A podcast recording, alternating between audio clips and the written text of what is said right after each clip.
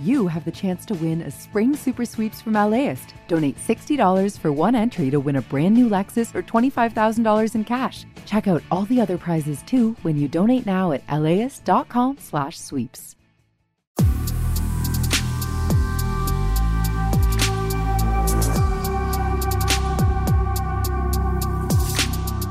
Hi, this is Larry Mantle, host of Air Talk on KPCC. Since the start of the coronavirus pandemic, we've had a daily segment on Air Talk devoted to the latest information about COVID 19. As time's gone on, we've looked at vaccines and how the virus and pandemic have affected the lives of Southern Californians. That includes doctors, nurses, epidemiologists, and other medical professionals fighting the virus on the front lines. In each episode of this podcast, we'll speak with one of our experts on the rotating panel of Air Talk guests sharing their expertise with us daily. You can also listen anytime at laist.com kpcc.org, or subscribe wherever you download podcasts. For two years now, our COVID experts like UC Davis Children's Hospital, Dr. Dean Blumberg, have provided us with a kind of clear and evolving and balanced information to help us make sense of you know what we often didn't understand or we're just starting to get our our arms around when it comes to COVID-19. I'm so indebted to our medical experts who have just given hours and hours of their time and expertise to help us go through this together in Southern California. And one of our favorites, of course, is Dr. Dean Blumberg, Chief of Pediatric Infectious Disease at UC Davis Children's Hospital. Dr. Blumberg, a very good Friday morning to you. Good morning to you, Larry. I think one of the most important things you mentioned right there was evolving. I mean, has this changed like every single day? there seems to be something new. Well, and I think it hopefully it has helped us live in that place of uncertainty to some degree because often our security is based on us feeling like we totally understand the variables of what threat we're dealing with. And in this case, we haven't really fully understood all of that. We've tried to mitigate risk, we've tried to make our own decisions about risk reward ratios you know without Uh, having full knowledge just because it's not available. And so i you know i think trying to get the most knowledge that we can at least for me has has helped with my feelings of anxiety and, and uncertainty around this. And I, I would assume even for you as a medical professional that's true to some degree yeah, I think it is. You know, I have to say that, er, at least early in the pandemic, I was so distracted by all the day-to-day pressures that there were. I wasn't thinking about myself that much or or daily life. I was just, you know, working working hard in the hospital and trying to figure out what the right policies would be, and seeing patients and figuring out treatment guidelines and all that. Um, and so really it wasn't until um, much later in the pandemic that I that it really kind of hit me about how, how big this was and how how much it affected everybody to such a deep degree. And I'm trying to recall, and, and forgive me if it wasn't you, but I thought, you know, when we were talking earlier on, I, uh, I was trying to remember if you changed your clothes when you got home, or there were there were things that that medical professionals were doing just because of concerns of infecting people at home after working in the hospital. And, and do you recall the steps that you took early on? Yeah, I didn't change my clothes, but my wife, who was really doing a great job of isolating at home, um, when she was going to visit her mother, she she didn't want to be that close to me at even at home, physically close to me at home, because of the concern that I might be exposed and transmit to her, and that she might transmit to her 98 year old mother when she went and visited her. So so there were um, a couple weeks there where we really worked hard at separating at home. And this was before we had wide availability of testing, which I think really provides a, a lot of peace of mind now. All right, Dr. Dean Blumberg, UC Davis Children's Hospital. I'm particularly interested in hearing from parents uh, what your questions are for Dr. Blumberg to take specific advantage of his expertise. We're at 866 893 5722, or you can email your questions, atcomment at kpcc.org. Please include your location as well as your first name. Uh, where do you think we stand with the um, BA2 variant, which now is about a third of the cases, I guess. Um, do we think that it's going to fuel a significant increase in COVID hospitalizations?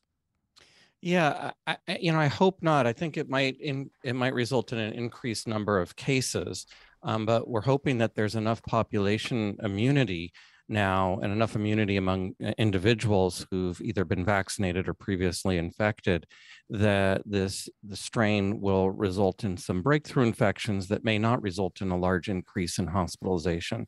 So instead of seeing the surges that we've seen due to Delta and due to Omicron, that we might see a mild increase in the number of cases and really really monitor the hospitalizations very closely to to make sure that there there isn't a squeeze on healthcare systems.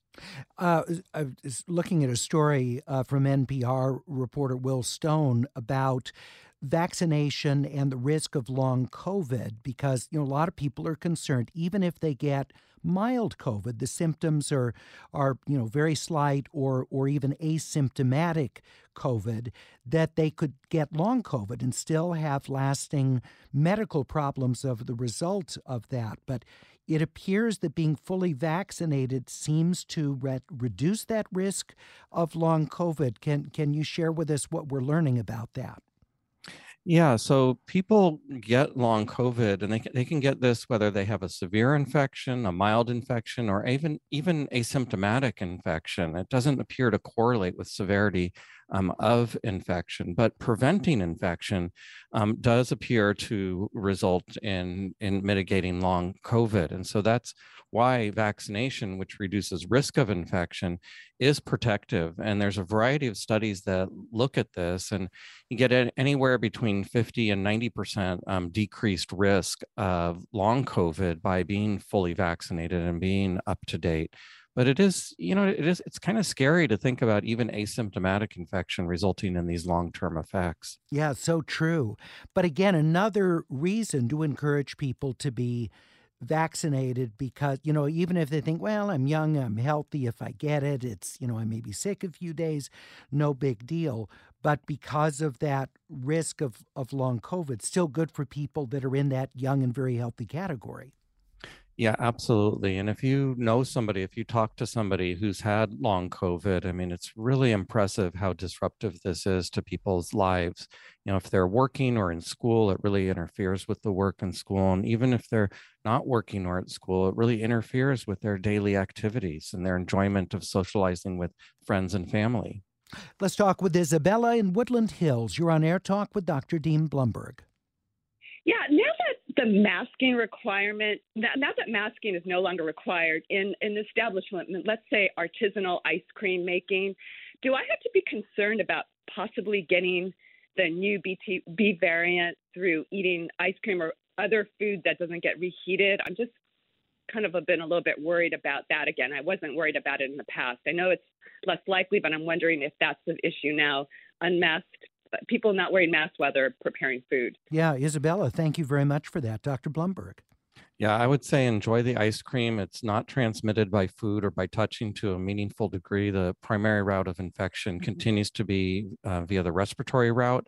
And so I'm not concerned about transmission by, by food. Well, it's good to hear, Isabella. Thank you very much. Appreciate it. Yeah, that's another one of those things uh, of evolving information, right? Because we um, we thought early on there was the potential for that. Everybody wiping down surfaces and you know wiping down. There was concern about taking takeout and maybe it could be transmissible. And fortunately, we we learned fairly early on that that was that was not a threat. Yeah, absolutely. And so it's been nice to have the main focus really evolve into the respiratory route, into vaccinations and masking as the primary ways to prevent infection.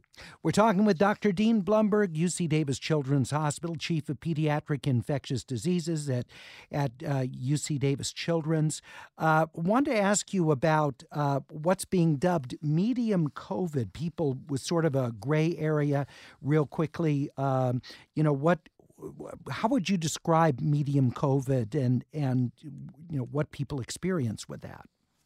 Yeah, you, you, there's a whole spectrum. You can have asymptomatic infection. You can have acute infection, get better in a few weeks. You can have more medium COVID to be symptomatic, um, gradually improving, but symptomatic for a month or two, or long COVID for over a month and, and really prolonged symptoms. So, you know, there's a real spectrum of, of illness. All right. Dr. Blumberg, as always, thank you so much for being with us on Air Talk. Have a wonderful weekend, and we'll look forward to talking with you in the coming days. Yeah, have a great weekend, Larry.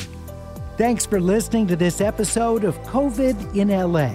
If you'd like to stay up to date with the latest coronavirus news, you can listen anytime at laist.com, at kpcc.org, or subscribe wherever you download podcasts. See you next time and stay safe. I'm Larry Mantle.